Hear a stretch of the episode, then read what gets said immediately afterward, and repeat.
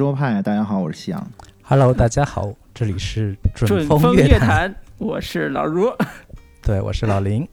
肉肉，该你了。Hello，Hello， hello, 大家好，我是肉肉。刚才有点不同步啊，因为我们四个人现在全部都是在远程在录制啊。哎，我觉得这个也是，啊、呃，我们录这期节目的一个。就是挺有意思的一个事儿吧，就是二零二，可能也是二零二零年才产生的这么一种现象哈。所以，那么今天我们也趁着这个机会，其实也是，呃，想跟大家去分享一下这个二零二零年，包括我们这一年所看的电影啊，包括这一年大家的一些变化什么的啊。我记得我们跟老如老林上一期聊，还真的就是二零一九年的那个年终策划是吧？就一年多了，对，我们我们算是就是我们两两个台是每年录一次年更节目。哎呀，我记得上一次我们录节目的时候，嗯、当时还在展望这个二零二零年的新片啊。然后我今天在录节目之前又翻了一下当时呃就是列的那个二零二零年的新片展望，然后我就发现其中得有三分之三分之二的电影压根儿就。连连消息都没消息了，呃，这我觉得也可见这个二零二零年是多么神奇的一年啊！嗯、但是打引号的神奇啊。那这期节目，我觉得我们还是就我们也是先列了一个片单嘛，但是这个片单可能相对于前几年的话会减少了一些啊，因为我简单的列了一个人五部电影，然后这个片单是这样的，就是最喜欢的院线片。最喜欢的非院线的电影，还有觉得最值得拿出来讨论的电影，还有这一年让你最失望的电影。然后第五个呢是啊、呃，我给它起了个名叫不一样的烟火，其实就是你觉得你这个自人的、呃、自己自己的这个观影和别人产生分歧比较大的一部电影啊，因为我因为这一年比较特殊嘛，确实你要是想选的话也好像也选不出太太有特色，或者说像之前的那种啊、呃，就我们去年做那个那个节目的时候，当时那十部我觉得还挺有意思的那些体量的那个电影，所以今年我们就简简化一点啊。当然，这也是一个我觉得二零二零年一个比较有呃特殊的一个变化吧。啊，那我们就挨个来说吧，好吧？就是先从第一个最喜欢的院线片开始，好吧？要不老如你先来啊，我先来啊，嗯。呃，最喜欢的院线片儿八百，感觉要颁奖是吧？哦，这个有点意外啊，这个有点意外。这个我太意外了，是吧？因为这个，因为最近有一部新片是呃《拆弹专家二》，对，是口碑特别好，但是我没没去看呢。呃，所以这是在这个前提之下，我的二零二零年的最喜欢院线片儿八百，因为。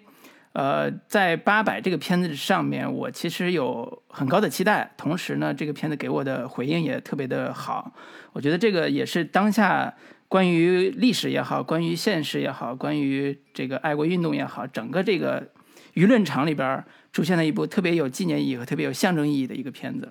呃，它出的非常的生不逢时，但是又非常的恰当，它的遭遇也非常生不逢时，但是又非常恰当。所有这一切都跟二零二零年的时代和环境有紧密的相关的地方，呃，我相信这个本来二零二零年是一个对电影来讲特别不友好的一年，呃，但是又很荣幸这个片子能在这个时间点出来，所以我觉得，嗯，尤其跟当下的政治环境吧，我觉得都是非常好的一个呼应关系。我们从从里边能解读出非常多的寓意和意味，但是最核心的是它真的打动了我，它真的让我觉得国内的战争片。在这个维度上依然有大量的可以挖掘的可以书写的历史还没有被挖掘被没有被书写、呃、所以从这个维度上我依然觉得这个片子是我今年我认为我最喜欢的一个院线片子。对，嗯嗯嗯，好，那老林，呃，我刚刚之前稍微盘点了一下我二零二零年看过的院线片，我加起来可能也就十部左右吧，十一二部顶多、嗯、然后呢呃，而且绝大多数都是国产片，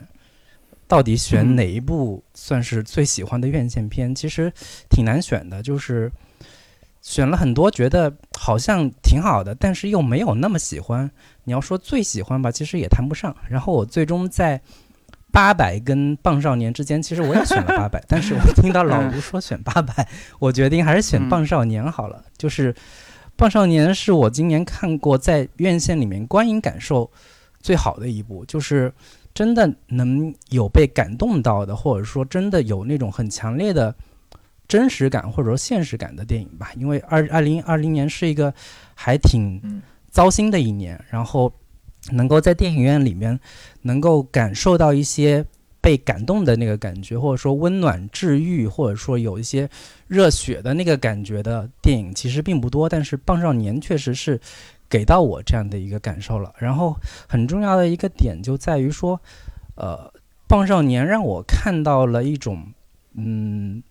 更现实感的或或者说更真实真实感更强烈的一种呃纪录片的那样的一个一个一个氛围跟质感吧。就是它让我看到的是在以往呃剧情片里边才可能出现或者说才可能看到的那样的一种情节设计，或者说那样的一种人物的一个真实真实面貌吧。但是在棒少年当中所出现的那那些人物是我以往在其他的剧情片当中不太可能看到，或者说他比其他的剧情片电影当中的这样的一些少年的角色和人物比他们更有戏剧感，同时更有真实感。他在故事性跟记录性这两者之间达到了一个极佳的一个平衡，同时你又能在这样的一个纪录片里面看到以往的那些呃在我看来显得比较虚假的国产国产剧情片当中更真实的一个中国现实中国，以往你可能只在抖音视频或者说快手视频当中才能看到的这样的一些呃真实的人的生活，在这部纪录片里面都能够看到。这个是我看《棒少年》这部片子最让我感到惊喜的一个地方吧，所以我把它选为我今年看过最喜欢的这个院线片。棒少年也是我跟肉肉一起在西宁看的，嗯，那这个问题抛给肉肉吧，最喜欢的院线片、啊，是不是重了？对，就是我是一个卑微的抄作业的人，就是我会选择我的二零二零年最喜欢的院线片，其实我是在《小妇人》和。呃，棒少年之间选择了很久，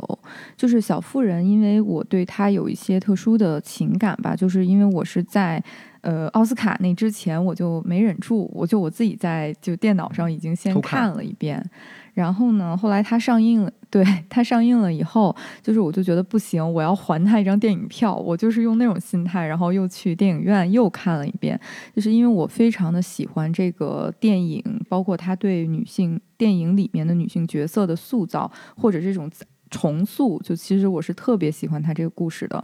但是棒少年呢，是我觉得如果你把它就是放在院线片的这个范畴去讨论的话，我觉得电影院除了要给大家讲好一个故事以外，还需要给观众一种很难忘的观影的体验。那我觉得二零二零年我最难忘的观影体验应该就是在 FIRST， 就是在西宁和所有的影迷们一起在就是那个最大的那个西宁大剧院的那个影厅里面看棒少年的那个体验。因为我当时除了我自己有感动到流泪以外，就是我周围所有的观众都在拿纸巾擦眼泪的那个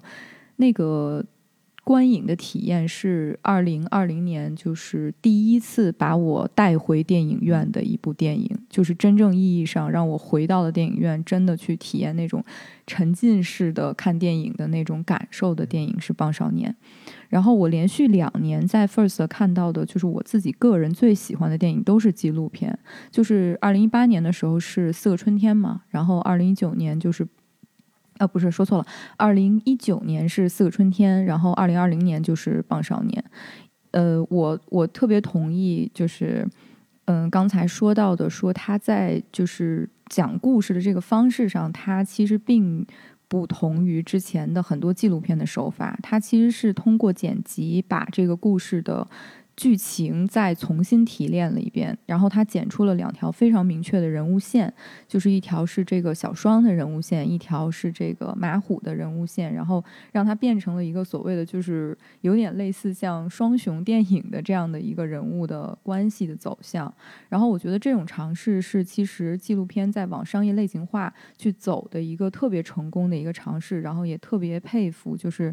呃，廖庆松老师的这个鬼斧神工的剪辑，因为最后的定剪其实呃，之前跟导演聊天的时候他有说到说最后的定剪其实是让他自己都非常意外的一个一个一个体验，就是他第一次看到定剪的那个版本的电影的时候他其实是非常惊喜的。就是我觉得这个也为就是国产的纪录片或者是所有的纪录片导演的叙事打开了一个新的格局，就是让大家觉得说以后嗯，拍纪录片并不代表着就是不挣钱或者小众这样的标签。嗯，而且我觉得棒少年确实是真的有燃到，就是他棒球这个运动本身就是对我来说就是一个非常燃的运动，然后他把这样的一个就是一群特殊身份的孩子放到一个这样的运动里面，然后他还在电影里面提出了就是其实呃，棒球就是一个关于回家的运动的那个点其实是让我特别特别感动的。嗯，所以我应该会会给棒少年、嗯、我觉得肉肉有一句话我特别认同，就是棒少年是在我们失去电影院一百多天二百多天吧差不多之后啊、呃，又重新让你就是感受到就是电影在电影院放映的时候它的那种本身的魅力的一部电影。就是我觉得它这个是它这部电影当时给我最大的一个就是感受吧，这点我是特别认同的啊、呃，但是我不想说棒少年了，我本来我也不想说棒少年因为就是首先就是我们那个倔强原创派跟准风乐坛关于这个电影已经做了三期节目了，就我们两个节目两两两个栏目加起来做了做了三期节目，欢迎大家去那个找这些节目来再听一下对对啊对，就不想再赘述了、嗯、这个片子的魅力就大，不想再炒冷饭了。对，但是我我特别，而且我确实也没有呃，就是当然是在这个这个周之前啊，这个周之前我可能最喜欢的院线片确实是它，但是这个周过去之后不是它了。哦，我知道你要说什么了。你是要说秦雅集吗不要这样不要这样，我确实是刚看完那个阴阳师出来，但是我不想聊这个东西、啊、接不住接不住、啊、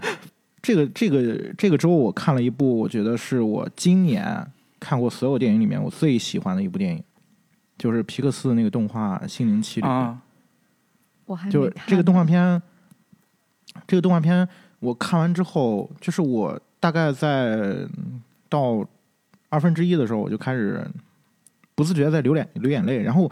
我当时都没有意识到我在流眼泪，然后我就想哎我怎么流泪了，就是我我当时都不知道我已经在哭了，就是这个片子给我带来的那种情感上的共鸣是非常非常大的。而且我特别觉得就是这样一个题材啊，在二零二零年这样一个相对来说挺特殊的一个年份，是每个人或者说呃，我认为的每个人都特别需要的一个故事，就是这个是我对这个片子我觉得最大的一个感受。就我你们你们俩看了吗？这这片儿没呢，有资源了。但是这个最大的感受就是这个片子为什么没有任何声响？嗯、对，就是知道后来才说哦，原来是皮克斯的片子。嗯、为什么皮克斯片子今年？毫无就市场上毫无波澜，就是会很奇怪。这个就是他的那个宣发已经自我放弃了、嗯、对，好像年终的时候也有一部是皮克斯的二分之一的魔法，对，二分之一魔法那个嗯，好像也没有太大的动静、嗯、因为其实皮克斯的片子在中国大陆一直卖的不是特别好，就是这类型的动画其实它在中国大陆这个市场上它没有办法打得那么透，就是它既不是那种特别合家欢的低幼向的动画片儿，又不是那种就是因为我觉得在大陆大部分的看动画片的观众还是以就是有孩子的群体为主，所以它其实一直都没卖太动。然后今年这个情况就是他们不是因为是和流媒体同步上线了、嗯、所以他们可能就默认说反正流媒体上线了估计也没有人会去院线看，所以就自我放弃了那些八宝嗯，对。但之前那个 Coco 寻梦环游记的这个票房口碑都还挺不错的，算是一个爆款。对对 对, 对，因为 Coco 的那个主题其实还是中国人最熟悉的那个关于亲情的主题，所以那个东西在中国可以打穿市场。但是它其他的，比如像什么头脑特工队啊，包括嗯，它最好的那个 I P 就玩具总动员，其实一直以来在中国都没有卖的特别的好。嗯嗯嗯，之前肉肉也问过我这个问题，就是如果跟 Coco 比的话，你会更喜欢哪一个故事？哦，就是我自己，因为我还没看，我好好奇啊！我我买了今天晚上的票，我今天晚上就要去看。啊、嗯，就是我我自己会觉得，当然你们三个人都没看，所以我就没有办法说太多啊。就是我自己的个人感受，我是一定会更喜欢《心灵奇旅》的。就是这个片子，无论是从我当下的心境，还是当下这个社会的状态啊、呃，包括整个人类的这个状态啊，我觉得都是一个非常符合当下语境的一个电影。就这是我只能说到这儿了，因为因为不能剧透啊。但是我们我们我们也会做这个电影啊。是是跟你学心理跟你学心理学有关系、呃、有一定关系有一定关系。但是我觉得这个这个片子它、嗯、你你就一点都不知道什么是心理学都没关系，就是你去看就好了。嗯 ，OK， 真的就是我觉得那种他想讲的东西是共通的，是每个人都能感受到的，就是尤其是在当下的这个语境，我觉得每个人都能感受到。好吧、哦嗯，然后我们接下来这个最喜欢的非院线片，好，好，还是我最喜欢的非院线片是今年二零二零年年初的一部片子《阳光普照》，准确的说是我们能看到它的时间是在二零二零年年初，啊、是《阳光普照》。呃，这个片子很，嗯、我我们也做过一期节目，中国台湾那部，中国台湾那部，我们也做过一期节目专门讲《阳光普照》，是中间会把它和《地久天长》拿来对比。就是他俩在某种程度上在家庭题材里边和当下性里边都是非常呃重要的一部作品。当然地久天长也拿了国际的大奖，两个演员奖，然后阳光普照是在呃金马奖拿的大奖。那这两部片子都是华呃叫中国中华民族的两种两个分支吧，就是这这个中华圈子里边这个家庭他们到底是怎么发生变故的。呃，准确的说我更喜欢阳光普照阳光普照的气质和他的讲述故事的方式。呃，它有一种特别自然的，呃，就是视呃自然的这种视觉效果和它的家庭氛围，但是在那种幽默的家庭氛围之间，又把特别残酷的现实摆在你面前，同时还有一定的写意性。呃，我觉得这种呃写法其实是我们国内还是比较欠缺的。如果对比来来看的话，就是我每次讲到《地久天长》的结尾，来一个莫名其妙的大团大团圆。我就觉得那人的苦难都被大团圆的结尾给消磨掉了，那人的苦难到底有什么意义呢？那阳光普照其实就讲人的苦难，尤其一个家庭里边成员之间的苦难，它是如何产生意义的。这种意义在最后结尾它也是赋予了一种呃深刻的反省和反思的，或者叫成长的意义的。呃，当然我就不再具体多说了，因为这个大家如果关注呃影片的话，可能会看到介绍和它的详细的信息。呃，我只能表明我对，也可以去听节目，对，也可以听节目。我只能表明一下我的态度，这个是呃，在我二零二零年的非院线片子里边，我是最喜欢的。就这可这可能是我跟我关注所谓关注当下现实啊，或关注这种情感这个部分里边，呃，我觉得表达完成度最高的。对，这是我想说的这个。呃，肉肉呢？我吗？为什么突然转变了情绪？嗯、没关系，这样大家有意外感。我其实你是不是还想抄答案呢、呃、这个类目对，我这个类目就是我到今天中午的时候还一直是从缺的状态，因为其实我今年很多电影都是在院线看的、嗯、就是包括像什么周周一九一七这些电影我都是后来又也去院线又看了一遍、嗯、呃，所以我可能就非院线电影里，包括前段时间我还在想说像曼克这样的电影，就是我我我确实也很喜欢，但是呢，你问我说，就是有没有到喜欢到让我就非常想跟我周围的人疯狂安利的那种，嗯、也没有。所以其实我一直都想不出来、嗯。那如果说非要选一部非院线的影视作品的话，我可能想跟大家推荐一个，呃，网飞的剧，那个剧的名字叫《难以置信》（Unbelievable）。嗯，他讲的是两个女警察，然后在追踪一起就是有可能跟未成年人性侵有关的案子的这个过程，其实它和年初的另外呃去年还是今年年初的一部电影叫《黑水》其实特别的像。它讲的是人在探寻真相的这个过程当中不断的被现实挫败，然后但还却坚持着在黑暗中行走的这样的一个故事。就是它非常真实的反映出了当警察这个群体他们在探案的时候的会面临到的一些非常现实的情况，和一次又一次的在就是像迷雾一般的这样的案件当中去抽丝剥茧探寻真相的这样的坚韧不拔的精神，拍得非常非常的真实，然后所有的手法都写实到令人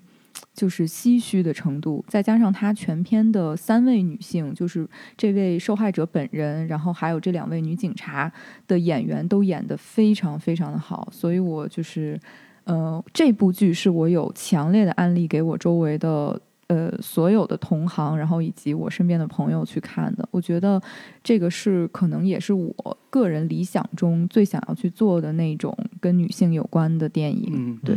所以这个剧我是我是真的蛮喜欢的。嗯，对，这个不这部剧我也看了，我也很喜欢。其实我作为男性观众来看的时候，是是我最大感受就是他把性暴力的某一种呃处理方式做得特别的让我震撼，就是。嗯嗯，大大家都普遍以为说性暴力里边受伤害的是女性，然后呃，接下来的事情可能大家都不在意了，因为这都是属于警察怎么去破案子的过程了。但实际上，他把每一个人在处理性暴力案子的时候那种冲突写得特别的特别的好，尤其是男警察在这个过程里边扮演的角色，我觉得特别对现在的性别意识也好，对现在的这个呃 Me Too 运动的出现的女性的呃这种社会意识来讲，都有非常好的参考意义。对。对对，没错。嗯，就是我特别喜欢这个剧的原因是因为就是其实跟我当时看《黑水》的时候的感受特别像，就是我们通常会寄予某一种特殊职业的人一种所谓的过高的期待吧，嗯，我们会觉得说你是律师你就一定要去伸张正义，你是警察你就一定要查明真相，但是其实现实情况中他们遇到的失败永远比成功要多。就是他把那个就是当一个人困在就是一个案子中的那种真实的心理状态刻画的非常非常的真实，就是真实到让你觉得说现实就是这样，嗯，哪怕我破了一个案子还有九百九十九个类似的案子没有办法被破，或者是会被就是真相会被掩盖住，所有的就是伤害别人的人没有办法被被查出来。所以就是他在一次又一次的去反转这个案情的过程当中，让你对不管是对人人性还是对整个社会，其实他都会反复的给你去让你去思考说你要去做一个什么样的人，或者你应该去怎么对待你周围的有过类似经历的人。这个也是我刚才就是听大家说我觉得特别重要的一个东西，就是你你看完这个东西之后你你带走什么，我觉得这个是特别重要的。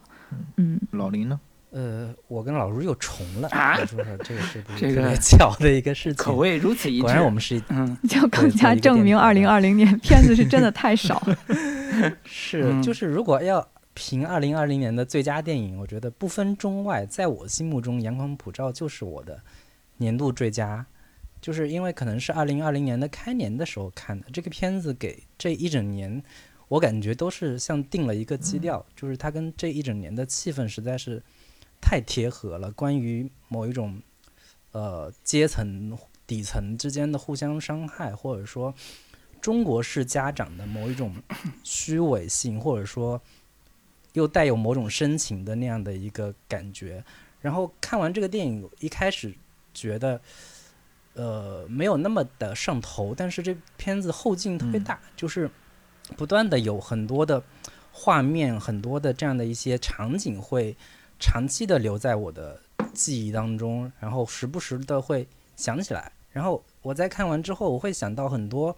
呃之前像杨德昌的《一一》这样的一些电影，或者说这个失之愈合的《步履不停》那样的一些片子。然后可能国产电影当中对于这种家庭或者说家庭化主题的电影其实展现的特别少，但是我至今也没有觉得哪部片子让我觉得真的拍出了这种东方家庭或者说东方式家庭价值内核的某一些呃这个问题，或者说某一些值得我们去深究跟探讨的，我们往往觉得就是传统观念里面都会觉得呃，可能家和万事兴啊，或者说很多这种这个一团和气的这样的一些一些主题的电影会特别多，但是这个片子让我真的能够看到某一些他试图去戳破或者说撕开那那一层温情脉脉的东西，让你看到更更深入的、更血淋淋的、更真实的那一部分家庭内核的这些这个很很真实的那些东西吧。嗯、然后以及这个片子里面我特别喜欢的那个角色就是菜头，那个角色塑造的实在是太、嗯血肉丰满了，以及他演员本身的一个魅力，让我久久对这个人物不能忘怀。可能放在别的电影里面，他是个特别十恶不赦的一个混蛋，对，让观众觉得是一个极其极具威胁性的那种这个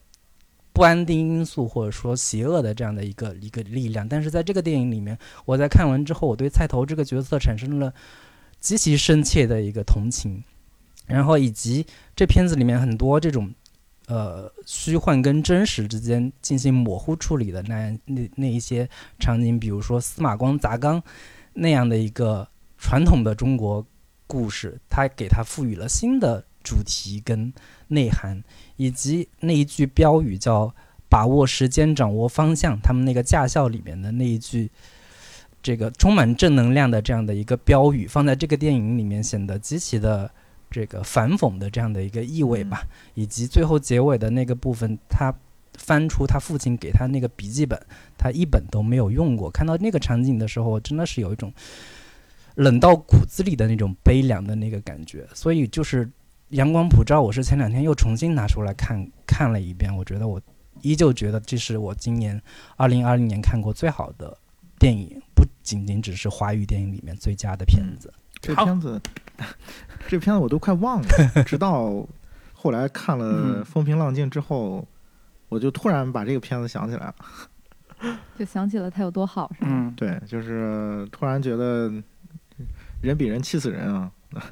很多东西是，哎呀，对。那西洋你的最佳，其实其实我这个最佳的非院线是空是从缺的，但是我是觉得为什么从缺呢？不是说我看呃，就是没有喜欢的，而是我觉得没有一部能让我觉得特别特别值得去分享，就跟肉肉一样，就是特别特别那种啊，我就就像那个《心灵奇旅》，我是觉得就是就是那种无条件的喜欢的那种电影没有啊。当然当然有一部我是非常非常喜欢的，但是这部片子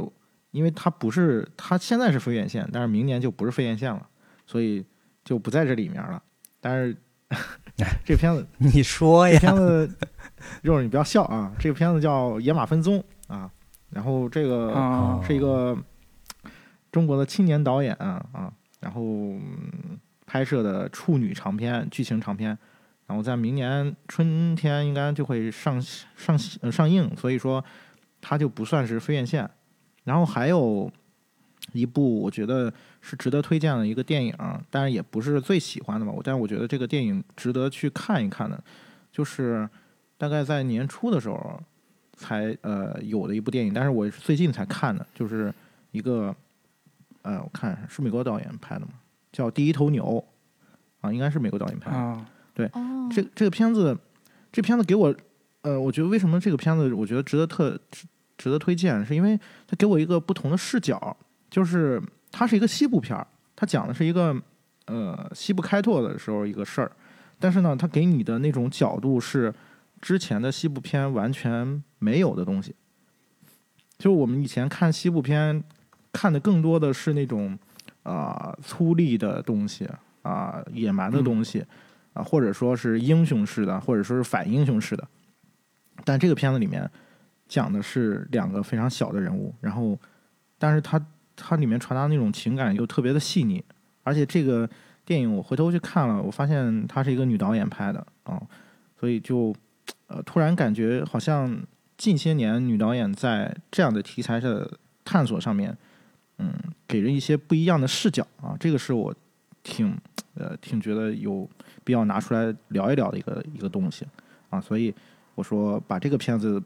呃拿出来给大家做一个推荐，但是它并不是。啊、呃，最喜欢，但是我觉得它值得去看的一个电影，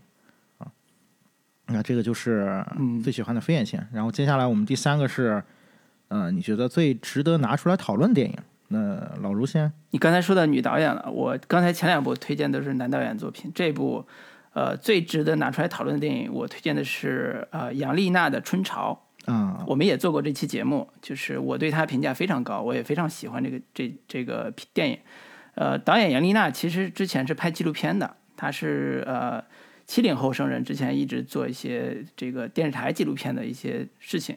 呃。曾经我们上大学那那时候有一个民间纪录片叫《老头》，就是他的作品，非常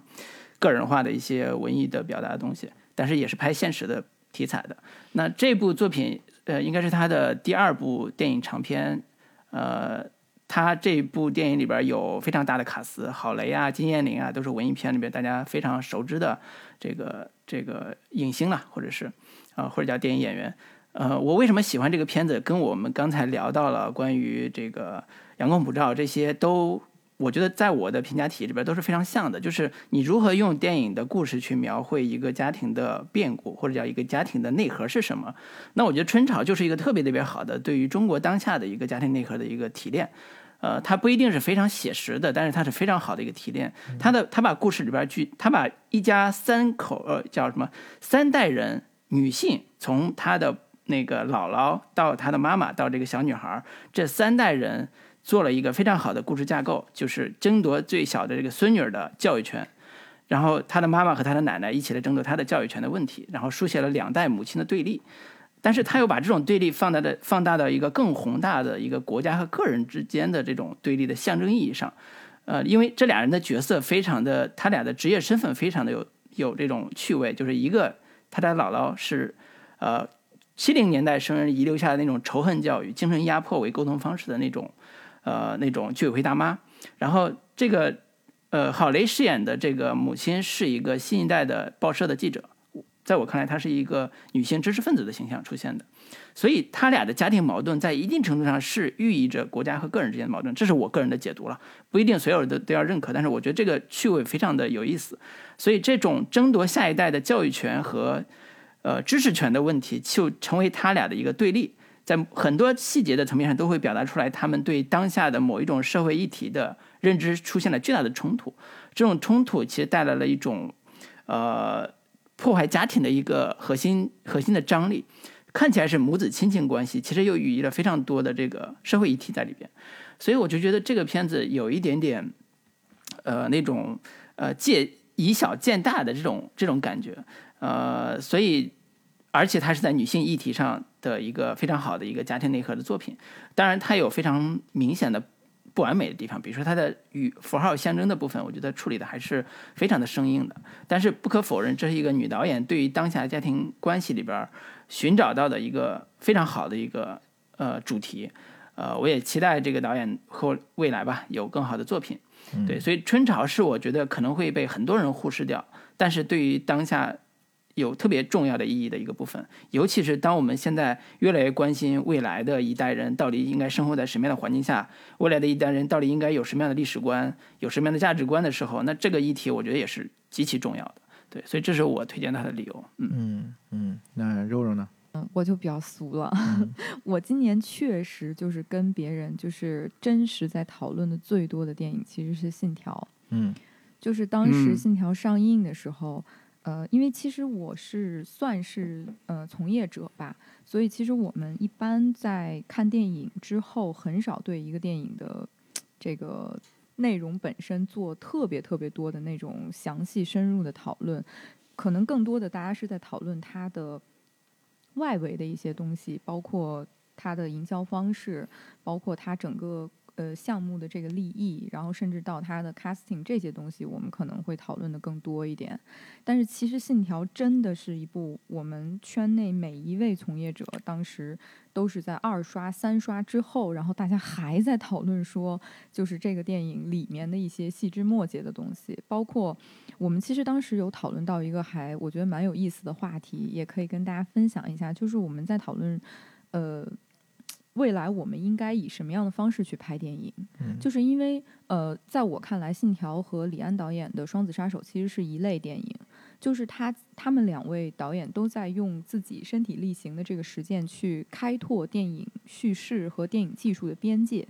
就是他在不断试探这个边缘在哪里，就是在电影已经发展了这么多年之后，他们还在尝试有没有新的方式可以去讲故事，有没有新的方式可以去给观众在电影院里更新的视觉和声音上的体验。就这个东西拍出来它不一定是成功的，但是你确实会给后来的导演和后来的讲故事的人树立一个新的范本，让他们知道说，哦，原来还有这种新的方式，都还能再玩出新的花来。我觉得这个尝试本身是一个非常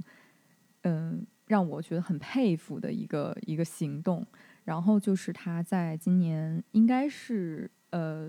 外片里面今年上映的第一部院线大片吧、嗯、就是我觉得他在那个时候出来其实也是给了整个行业一个，就是全球电影行业一个非常提振士气的这样的一个打头阵的一个方式吧，让我们都觉得特别的被鼓舞到。就是我非常佩服诺兰导演愿意在今年把这部电影拿出来跟大家分享，让人觉得电影还在。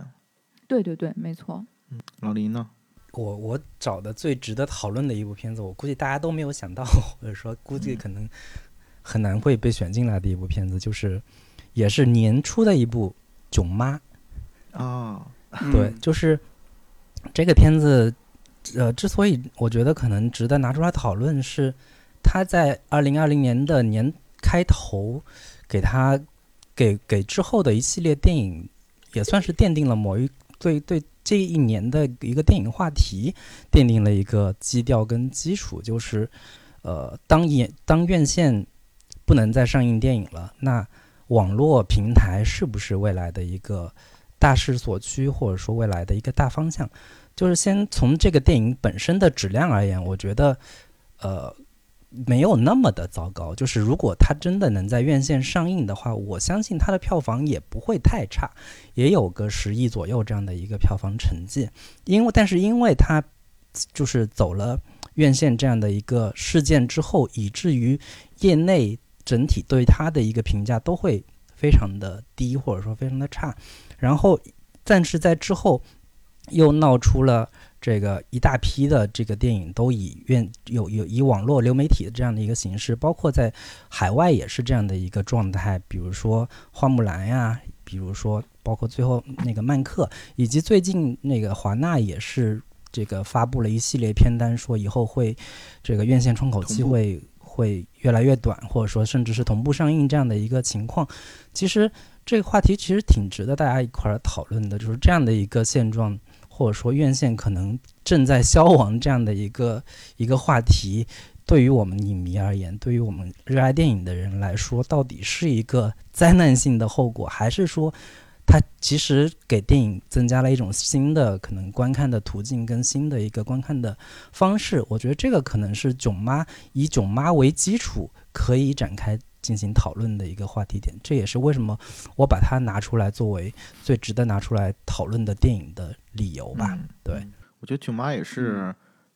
给、嗯、给整个二零二零年的一个电影市场的一个现象定了一个基调吧。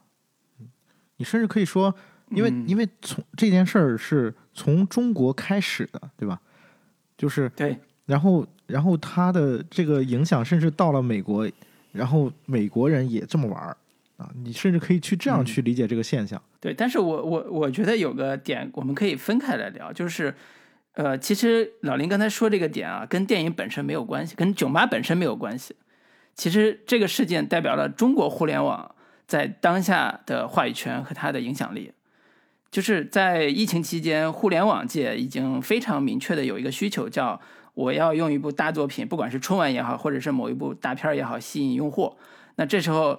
嗯，他的竞争对手已经拿下了这个春晚，所以他需要有一个代表性的这个营销事件，所以他就选了囧妈来作为他的营销事件，一拍即合。因为一个上不了院，上不了影院，另外一个是需要有一个营销事件，娱乐营销事件，所以这两个事就结合在一起了。呃，所以我我从某种程度来讲，他囧妈是正在那个时间点上符合了这样一个娱乐需求，和正好它的题材是合家欢题材嘛，所以就非常恰当的融合到这样一个互联网的大势所趋里边，所以代表了一个呃互联网产业的或者互联网娱乐产业的一个一个一个需求。对，所以但是跟这个电影本身所能引起的比如说争论也好或者是讨论也好，我觉得是没有必然关系啊，这是我个人的看法。嗯嗯嗯。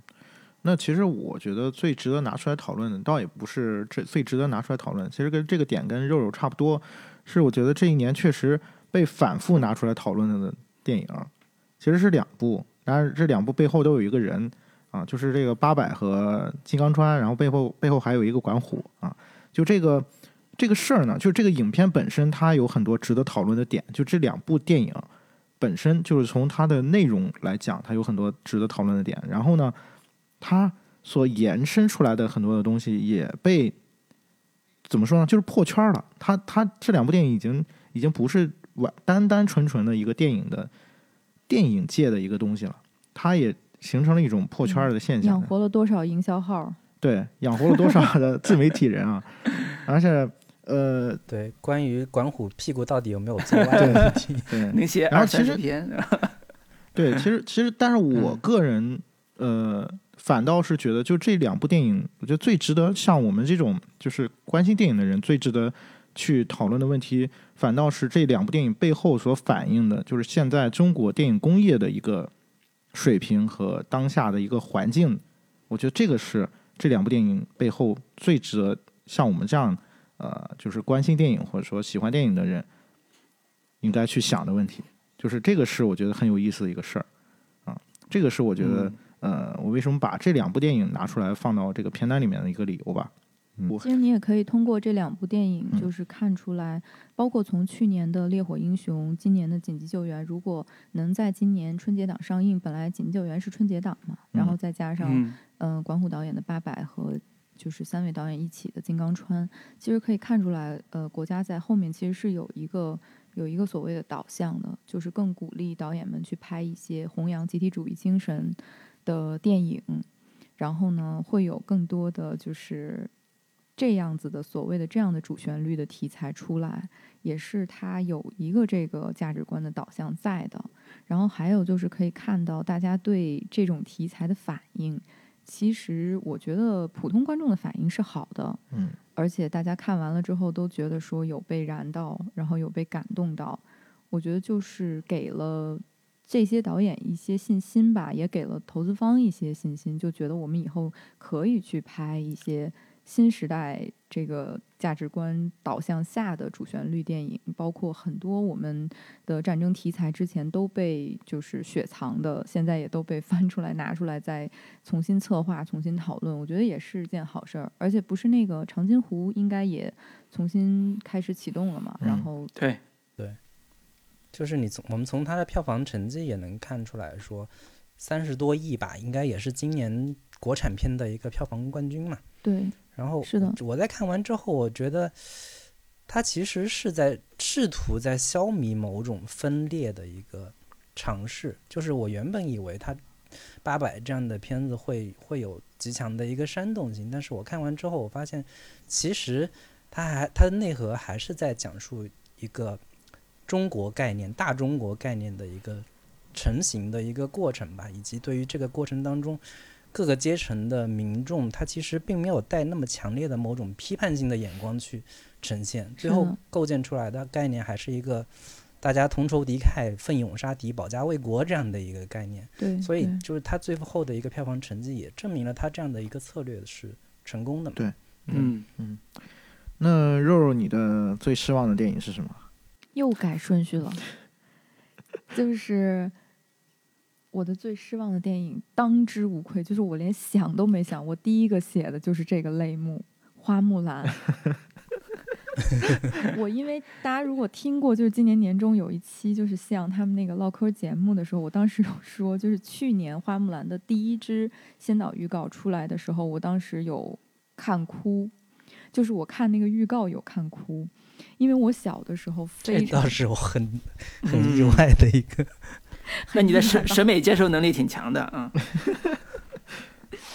没有，就是我我就是被被呃刘亦菲帅哭，我当时是觉得，就是他有几个镜头真的拍得特别的美，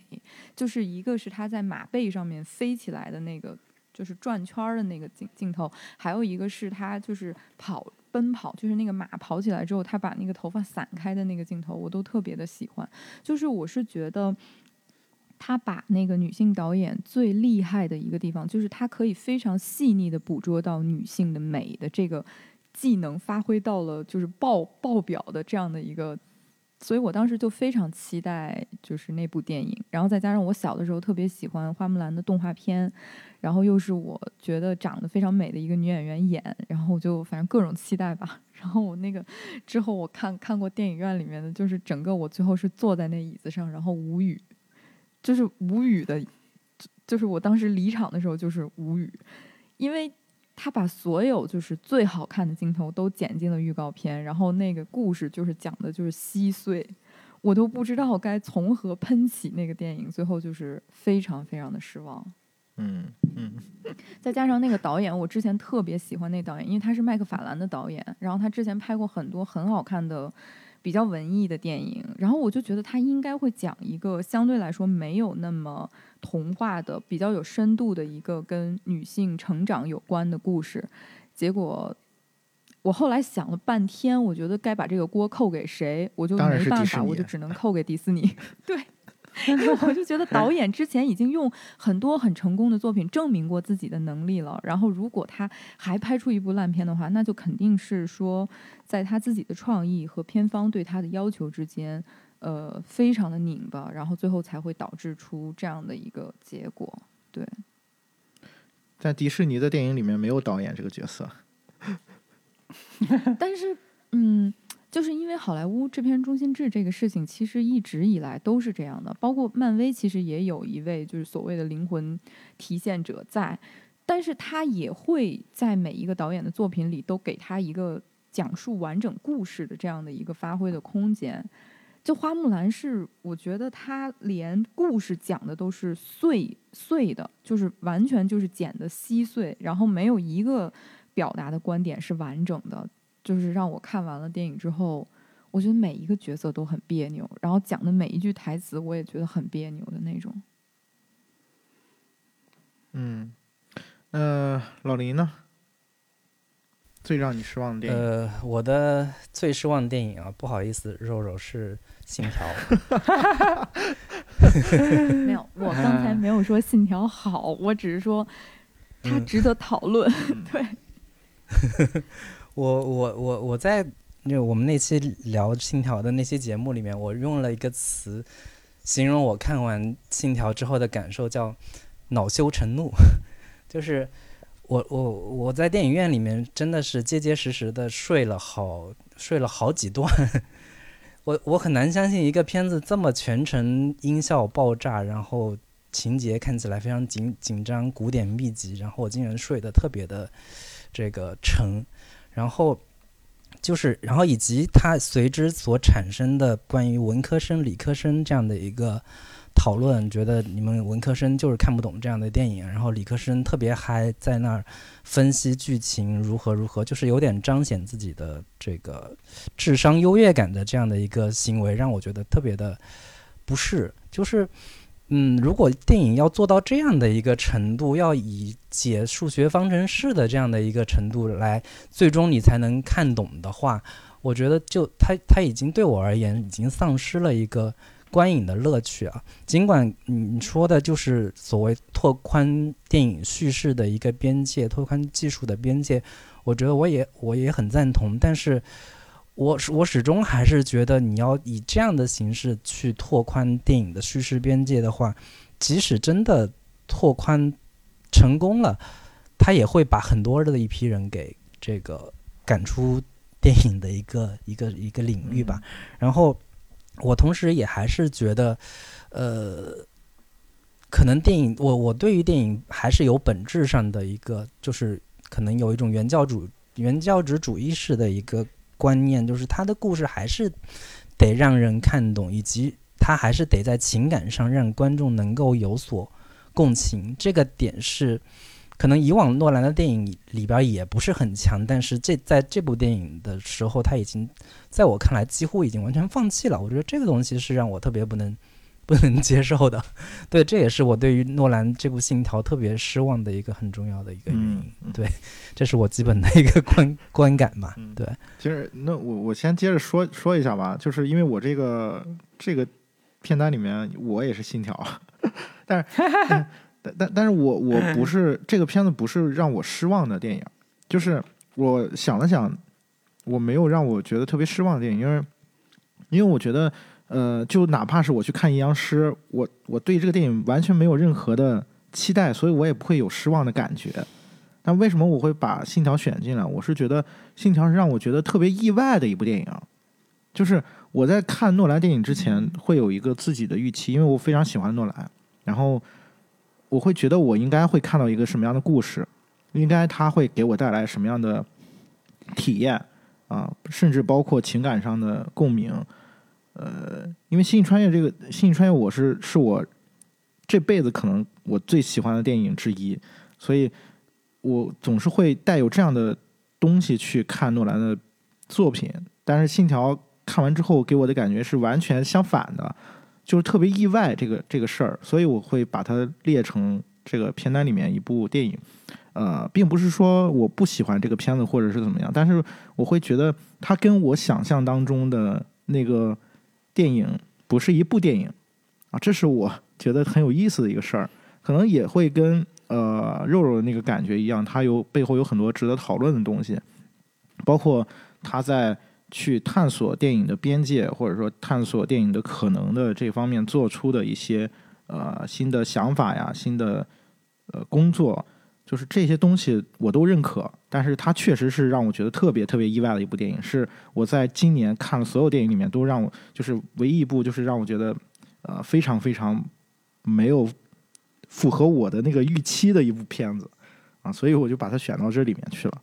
啊、然后老如你来来说一说吧，你的最失望的电影。哎、嗯，对我其实有两部，一部是《信条》，一部是《金刚川》。信条已经说过了，所以我觉得我就不用再补充了，因为呃信信不用多补充，我补充一句，就是信条是我觉得诺兰是有点奇怪，他奇怪的点核心点是诺兰是以特别特别擅长以悬疑构建故事的人，他的悬疑感是做得特别好的，当然这种悬疑是通过技术啊，通过非常强大的这种设定来完成的，呃不管是什么古代黑科技还是现代的什么高科技，它都有非常强的这种设定性来完成它悬疑的主核，但悬疑的形式感，但是它的主核其实是情感，它的情感情感每次都在悬疑的那个部分揭开的之后包装出来的那种情感点，这个情感点有非常强大的共鸣性，但是呃，信条最后抛出来那个情感点，我觉得是太薄了，就那个兄弟情那个点太薄了，它薄到已经你觉得你是能把故事串起来，但是。打动不了你啊！就就这个点，你扯了那么长时间，而且又把这个形式做的那么的飞，飞到都看不懂了。但是最后那个情感点还不够的强。我举一个反例，就是二零零一太空漫球，呃，二零零一太空漫游，很多人也看不懂，包括我自己，如果没有看过原小原小说，我也看不懂。但是它不妨碍你对这个宇宙产生思考，或者对这里边的某一些情节产生思考，甚至影响到未来某一些科幻电影的创作。但是我觉得《信条》可能达不到这样的标准，达不到这样的高度，所以它。我觉得某种程度上它也代表不了电影的未来，你知道吗？对，这我就补充这一点啊。我觉得我的那个我的那个给的特别准，你看我们到现在为止用了多长时间讨论信条，嗯、这就是为什么我说它是最值得讨论，因为其实它戏里戏外有很多可以让大家去甚至争论甚至吵起来的点，嗯、我觉得这个点是好的。嗯就是哪怕他树立了一个反面的例子，其实双子杀手当时给我的感觉也是这样的，我觉得他让我知道说可能我有再先进的技术，我有再好的视听，但是如果我这个故事是很老旧的或者是很单薄的，因为大家知道双子杀手那个故事其实它是很早以前就写好的一个剧本，就是把它放在二零一九年这样的时代语境下去讲的话，其实它有一点点过时，所以我是觉得说哪怕有这些这么厉害的外围的东西加持，你如果这个故事本身不够动人，或者不够切合当下，不够能和当下的电影观众产生共鸣的话，你有再厉害的手法都没有用，或者你有再强大的明星阵容都没有用、嗯、我其实是想说这个讨论我觉得是很有很有用的，就是对于至少对于电影从业者或者对于未来的一些导演来说、嗯、我觉得是蛮有意义的一个讨论。 嗯, 嗯我觉得也特别巧啊，就是双子杀手也是我们跟蠢风乐坛一起来录的一期节目。哦，是吗？对，嗯嗯，对，然后吐槽了一下，就、嗯、就是呃，当然我觉得这个这是一点，然后另外一个为什么举金刚川，因为这俩是我纠结半天，我们不知道该选谁啊。就是金刚川严格意义上说不是最差的电影，哦、金刚川严格意义上肯定不是最差的那种电影，它的特效做得非常好，但是我为什么想把这部片子放到最让我失望的电影里边，就是因为我不我不管是什么原因，是说因为有了金刚川八佰才能上映，还是因为某些原因八佰才能上映，或者因为有了八佰所以才有金刚川，我不知道这里边的逻辑到底是什么，我可能我也解释不清楚，可能只有未来二十年之后的电影专家们才能挖掘出这段历史的真相。但是我觉得现在的战争片里边如果出现像金刚川这种的面貌，可能是一个非常危险的信号，就是好莱坞经常会把一些战争片，呃，用动作、刺激、暴力来包装它，来来做一个非常娱乐化的一个呈现，然后把它用娱乐的方式消费掉。但是我们可可能会不会有一种说，把严肃的历史或者把应该尊重的历史，来用一种非常强大的一种主流意识形态把它给消解掉呢？我觉得这些都是一个电影所不能承受的重，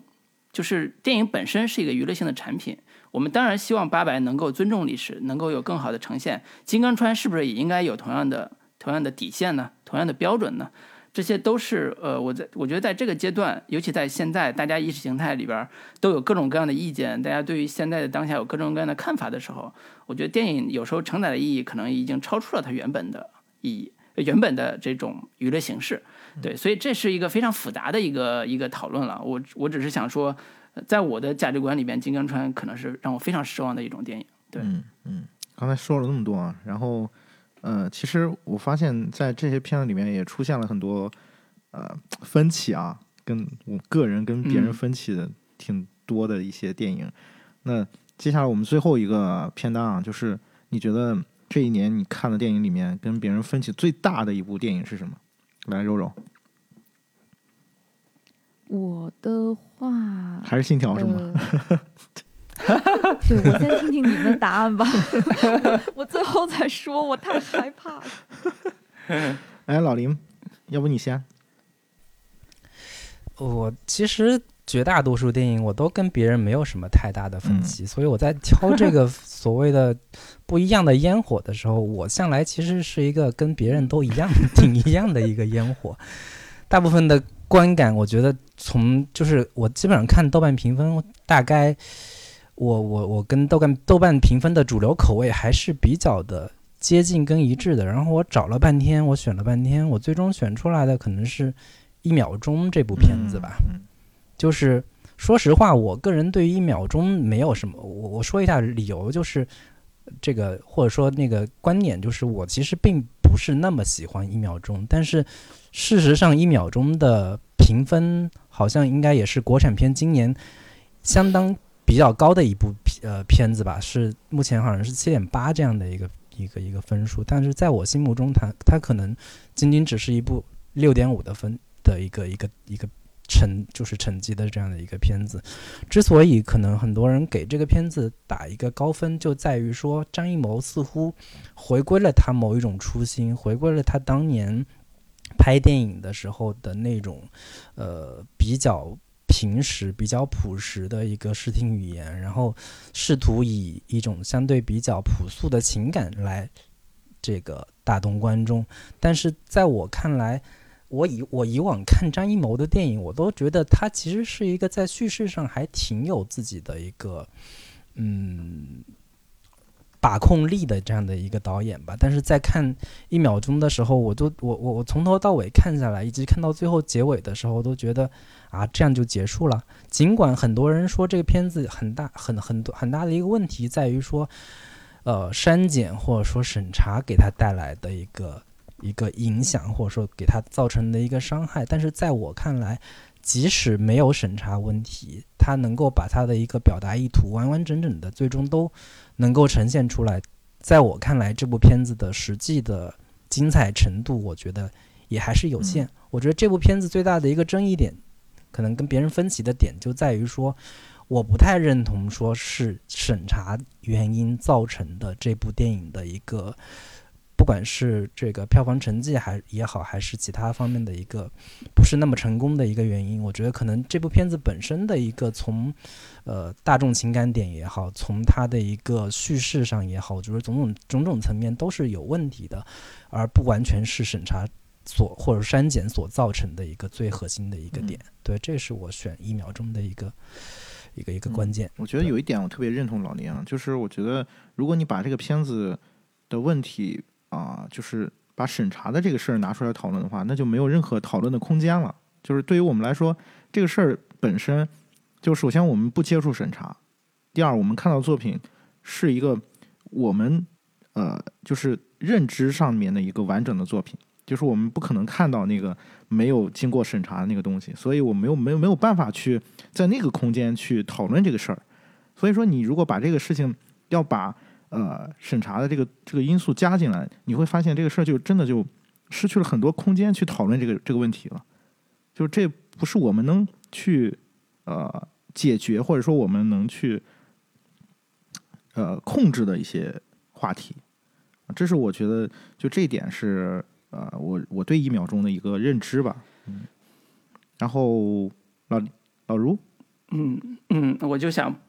接着一秒钟这个点也说两句，就是当然我们无法用审查的标准去要求一个片子，就是未来的一个样态。呃，一秒钟一秒钟就是以大家网络上讨论的这种所谓的删减的部分或者删改的部分吧，补全之后，它可能是一个比较平庸的一部张艺谋的电影，比较平庸啊，就是它的主题也好，或者它的表现方式也好，相对会比较平庸一点。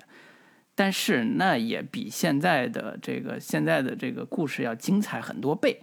对，所以这些问题的确没有办法去细聊啊，就是这个是一个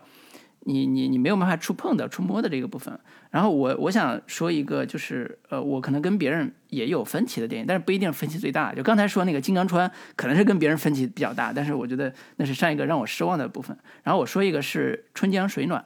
啊，这个可能说起来有点呃，有点呃，就是怎么说，就是不是很就是嗯，怎么说，就是这个片子其实影响力也没那么大。单独拎出来说呢，好像让这个片子显得这个我在刻意批判什么文艺片。这个电影是我们去年的时候我强推的一部电影了，是吧？嗯，对，因为也是你咱们录的时候你说过嘛，然后今年不是能看到之后我就看了，对，对然后呃，其实我个人觉得他这个片子的确有非常好呃明确的几个优点，包括他们家庭这一部分的戏。呃，我觉得有非常好的这个可看性，但是我觉得在当下现在大家去评判这个所谓的一个文艺片的这个标准上，可能这种个性比较强的片子的确容易占优势，尤其它所谓的长镜头也好，富春山居的画卷式的这种展示方式也好，有非常非常大的优势，因为它有一定视觉上的奇异感，或者是视觉上非常有想象力的部分。但是我个人觉得这个其实也是一些呃，巧思之下所掩盖的非常大的一些问题吧，就是，呃，我宁可让他把这个故事的某一种，呃呃，现实气质或者是家庭关系的气质能拍得再完整一点，或者是拍得再丰富一点。呃，那这些长镜头、长镜头的部分，因为很多是服务于岸上两个人对话，就是男女对话的，我觉得这种其实意义不是特别大，我个人觉得啊。但是这个不不不重要，对我这我这种批评对于导演来讲一点都不重要，因为这是导演的艺术创作的部分，对这个我是分的分的非常清楚的，就是我的现在这种看法对于导演来讲是毫无价值的。但是我个人会觉得说，呃，在审美这个层面上可能有一些，呃，我个人觉得不是很恰当的部分，呃，而且他的评价，比如说最近呃法国手册也把它作为全球前十的这个电影放进来。我觉得也是有一些片子在海外好像反响特别好。对，嗯、对对对，我我我觉得也是一个呃，对于视觉视觉表达和它的形象加成部分，对于国外的某一些呃中国审美层面上可能有点好奇心的人会呃更加看重，但是我觉得可能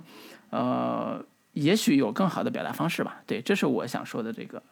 我稍微补充两句，就是因为我我自己也是浙江人嘛、嗯嗯、所以我在看春江水暖的时候会有很强烈的一个代入感，就是他们的那种生活的质感以及他们的口音、嗯、方言的这样的一些一些元素，以及特让我特别熟悉的那些江南水乡的这样的一些环境，会让我觉得这个导演是切切实实生活在这样的一个环境当中的，并且想把自己家乡跟家人以一种可能以往国产电影当中可能不太会出现的形式特别真实的还原到他的电影里面，同时也有他一个个人的一个美学上的一个探索跟尝试吧。尽管可以说这种尝试有他的瑕疵或者说不成功的地方，但是这样的一个尝试让我觉得还挺新鲜的。这我我其实本来还挺想把《春江水暖》也选到我的一个非院线片里边，但是我最终还是选了这个呃，阳光普照，但是我对《春江水暖》也还是非常喜爱的。嗯，对对，所以就产生分歧最大的一部电影。对，确实分歧比较大，因为因为这个片子，你说的分歧主要是跟我的分歧，是不是？他的分歧可能因为我我也是非常喜欢这个电影的，就是去年大概我就、嗯、因为我去年在 FIRST 看了这部片子之后，我大概就跟我身边所有的喜欢电影的人都去推荐过这部这部影片，然后甚至我那会儿的、嗯。评价的那个语系是稍微有点高的啊，就我说我当时在这个电影当中看到了杨德昌的影子，看到了侯孝贤的影子，就是呃，我当时会觉得在中国内地出现这么这么一部讲述家庭的一个电影，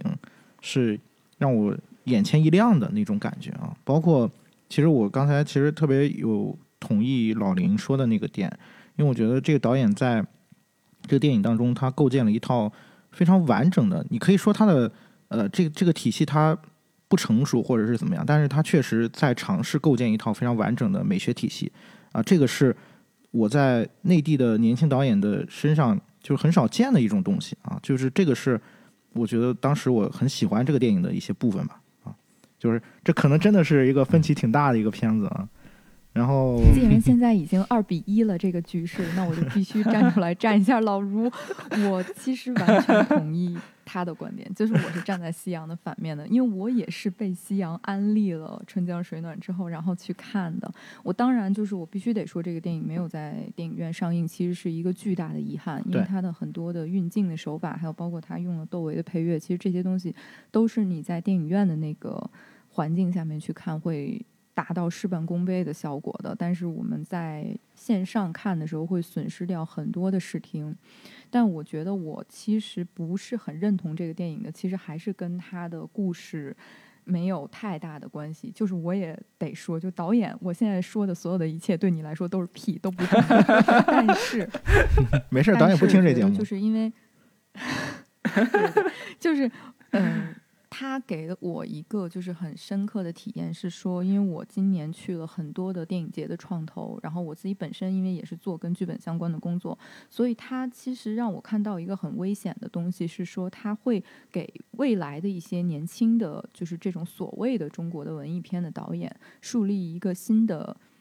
方向，让他们觉得说我可以去拍一个所谓的形式比内容更重要的，或者说形式大于内容的东西，它也一定会有它的市场，有它的受众，所以他们会更加剑走偏锋的去选择一些非常非类型化的叙事，然后去刻意的放大那个视听语言，去强调那个东西，反而忽略了电影里面最重要的故事想要传达应该要传达的东西和他跟观众建立情感共鸣的那个部分。所以我觉得这对于一些相对来说比较年轻的创作者者来说是危险的，就是我不希望说有呃很多的导演会看到说哇春江水暖很很好，或者他的风评很好，所以就觉得 OK 我也可以去做一个这样的东西，因为不是所有的人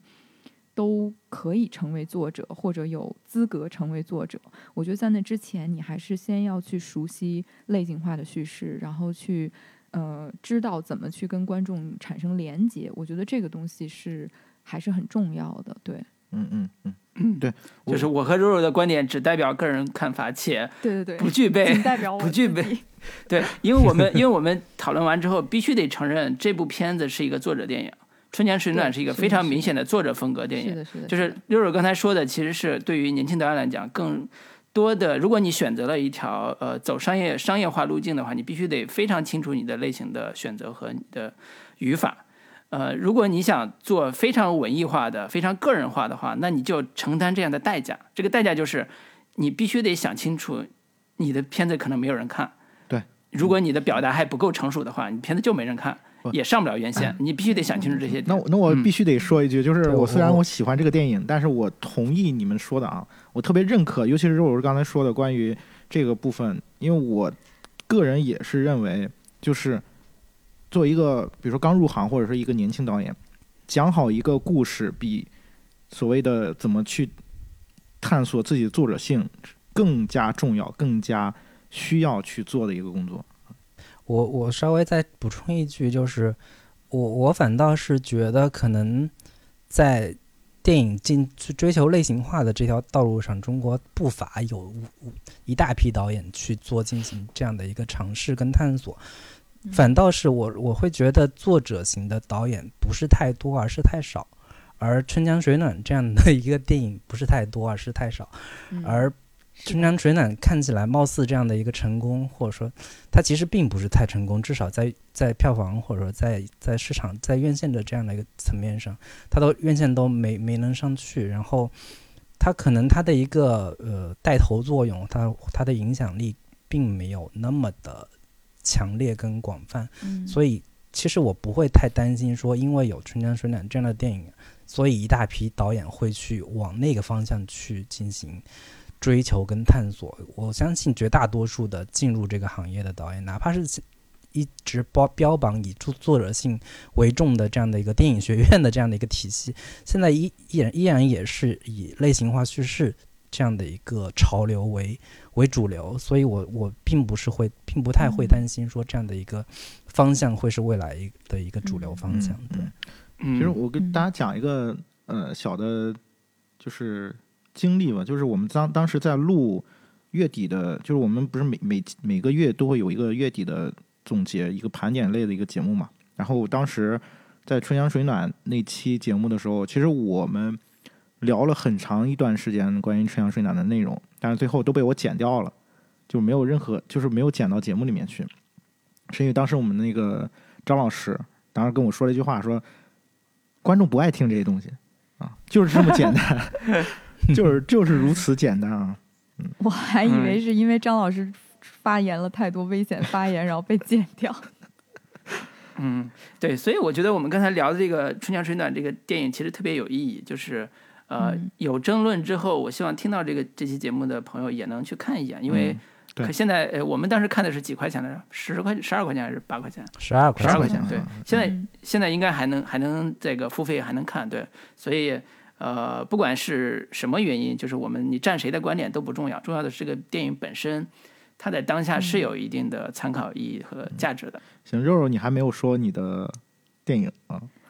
我其实刚才本来就是我其实本来自己写的是神奇女侠，啊，因为呃，我我觉得哈，就是我这个人一直都是属于那种特别求同存异的人，就是我很少跟我周围的人就为一个电影吵起来啊，就所以一我是非常接受大家呃有人喜欢一个电影，有人不喜欢一个电影电影，然后关于什么发表自己的意见，我觉得都 OK， 然后。嗯，但是当刚才听完大家讨论之后呢，我觉得可能有两部，一个是神奇女侠，就是我是其实并不是很讨厌这个电影，甚至有些喜欢的。然后我身边的大部分，你说是一九八四这一部，对对，就最新的那一部。然后我身边的很多朋友，他们看完之后就是挺失望的，然后觉得说完全没有，有的是说没有第一部好看，有的是说和第一部一样难看。然后我觉得可能我就是带着盖尔加朵的滤镜去看，我觉得无所谓，演什么都行，在大荧幕上让我看他俩小时我也开心的那种，我就觉得 OK。 然后一个是这个，然后另外一个可能是呃前段时间的一个院线电影叫《风平浪静》，就李霄峰导演的那部作品。啊，是吗？就我觉得因为刚才大家聊到春江水暖，我就反而让我去思考另外这部电影，也是我觉得说你作为导演，还是我坚持刚才的那个想法，是说你作为一个创作者，你应该要去明白说，如果我要讲一个不那么类型化的叙事，或者不符合大家对传统犯罪类型电影的定位的这样的一个电影的话，你应该用什么样的演员、什么样的阵容来去拍一个什么样预算的电影，才能够让所有投资这部电影的人呃对他放心。就是我我其实今年在那个厦门电影节上，就金鸡呃最后有一段黄渤先生的发言，我其实当时特别的就怎么说，我我就心里默默的很认同吧。就是他说其实没有一个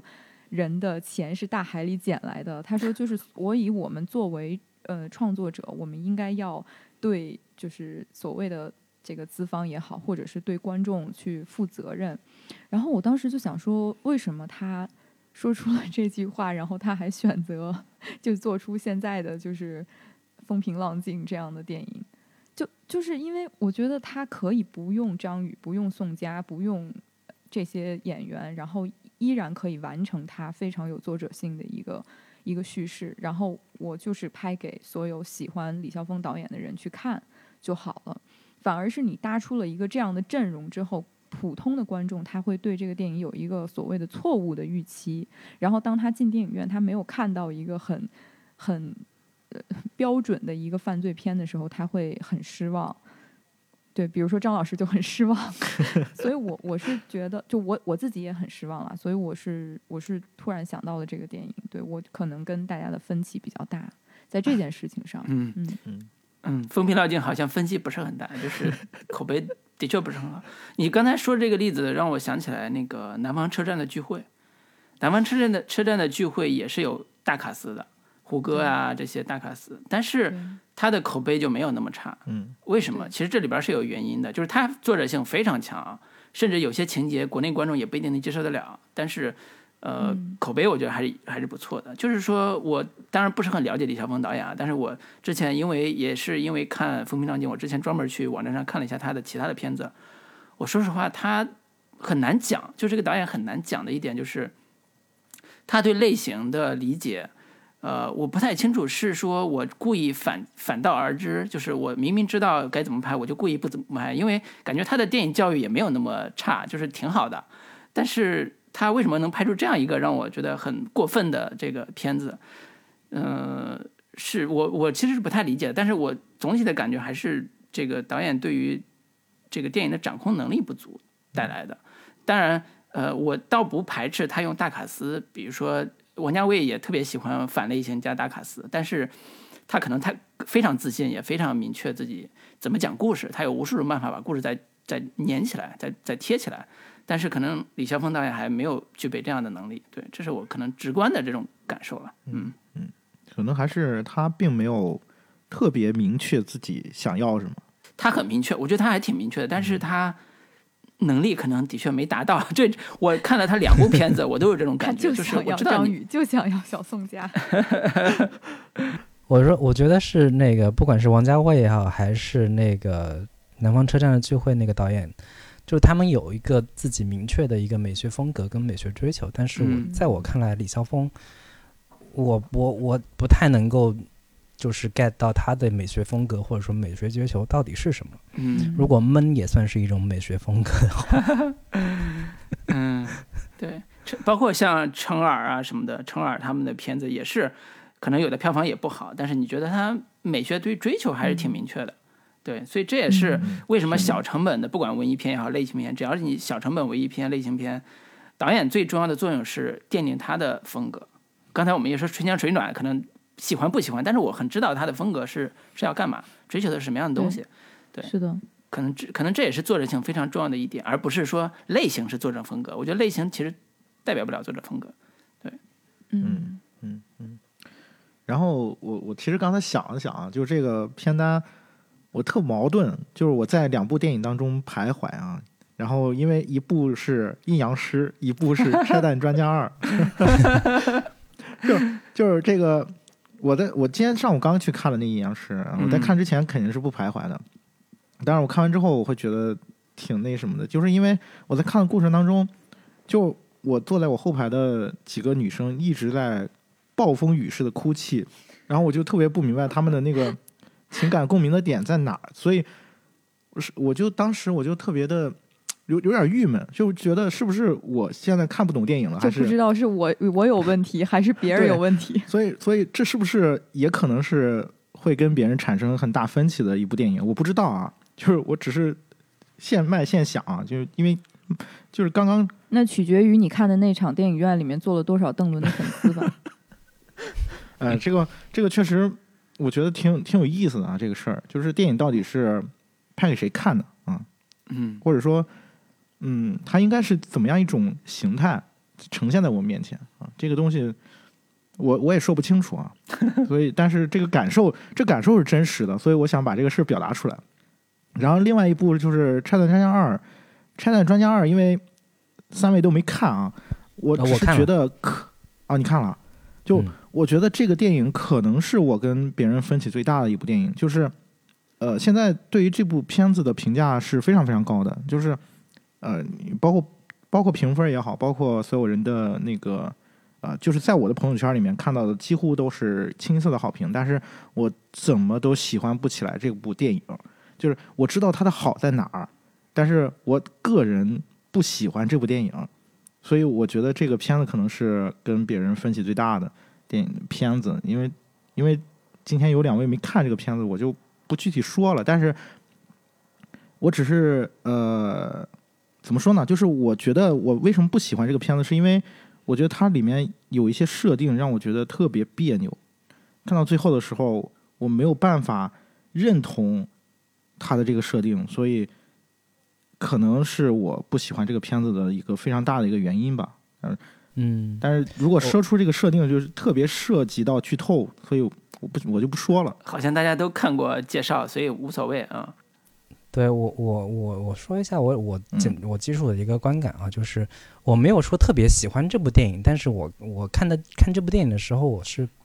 不反感的。就是你看《拆弹专家二》的时候，你得带着两个预设的一个心理。首先就是它是一部邱礼涛电影，就是邱礼涛这个导演他向来就是一个工匠型的那种导演，就是他你要说他没有什么个人风格吧，他好像有也有一些个人风格，然后他又什么类型都能拍，不管是这种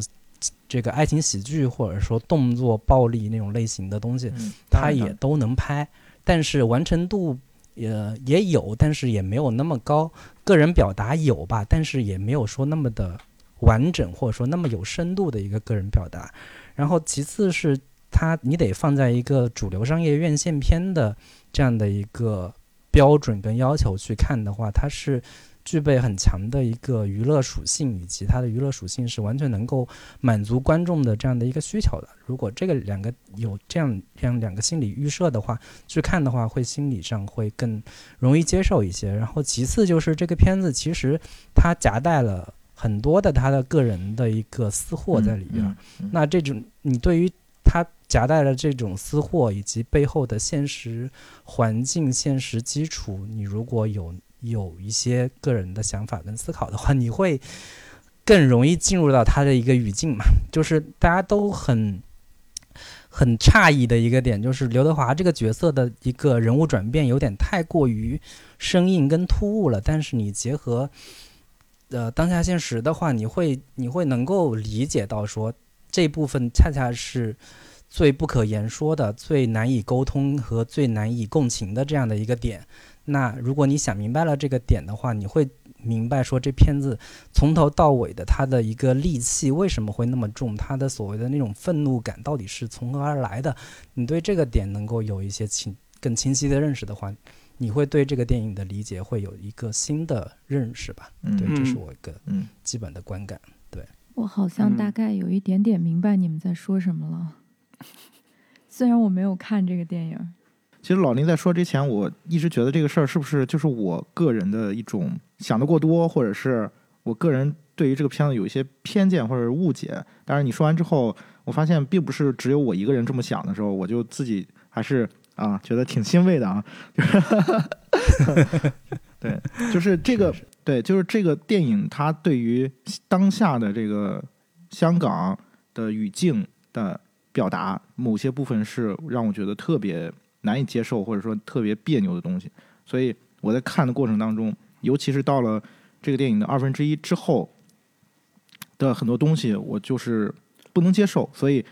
这个片子它在于呃，它对于一个商业类型片它的完成度呃，我是认可的，但是它的这个情感的内核，包括它想要说的东西，包括刚才老林说它有很多私货的东西、嗯、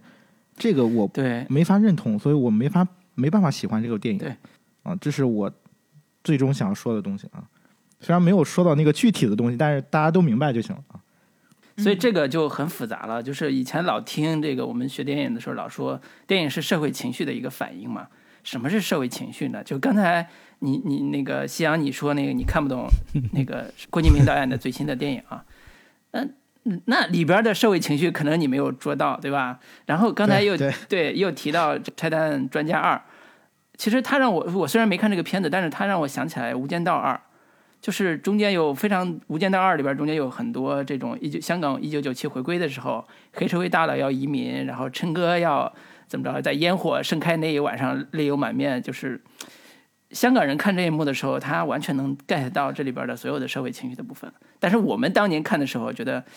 香港回归喜大普奔，你们哭啥？你们为啥要移民？你们想啥呢？回归祖国怀抱多开心，对吧？所有这些情绪的部分，只有在建立在我们更了解香港历史、更了解香港当下的时候，我们才能更清楚。对，所以这也是《拆弹专家二》现在引起呃大家热议的一个原因。我看到大量的喜欢它的原因，都不是因为它是拆弹专家这个这个片子，因为好多人说那个一就是个六分。二是个八分，很少见续集能拍的比前作好的，并不是他拍的比前作好，而是说他捕捉到了一种社会情绪，这种情绪又代表了某一种对不管是香港问题也好，对当下国内问题也好的一种想法和一种态度。对，所以这是一个非常微妙的一个话题了，就是我们就不展开聊了。嗯，呃，刚才把二零二零年的一个年终的片单啊给大家分享了一下，我觉得今天聊的还真是挺多的。我本来以为这个片单估计大家一人说两句就过去了，没想到还真是挺多的。可能也是今年虽然感觉有点不一样，但是电影给我们的东西还是挺就是、嗯、有些东西还是挺共通的，我觉得啊。虽然刚才也聊到了一些比较有分歧的地方啊。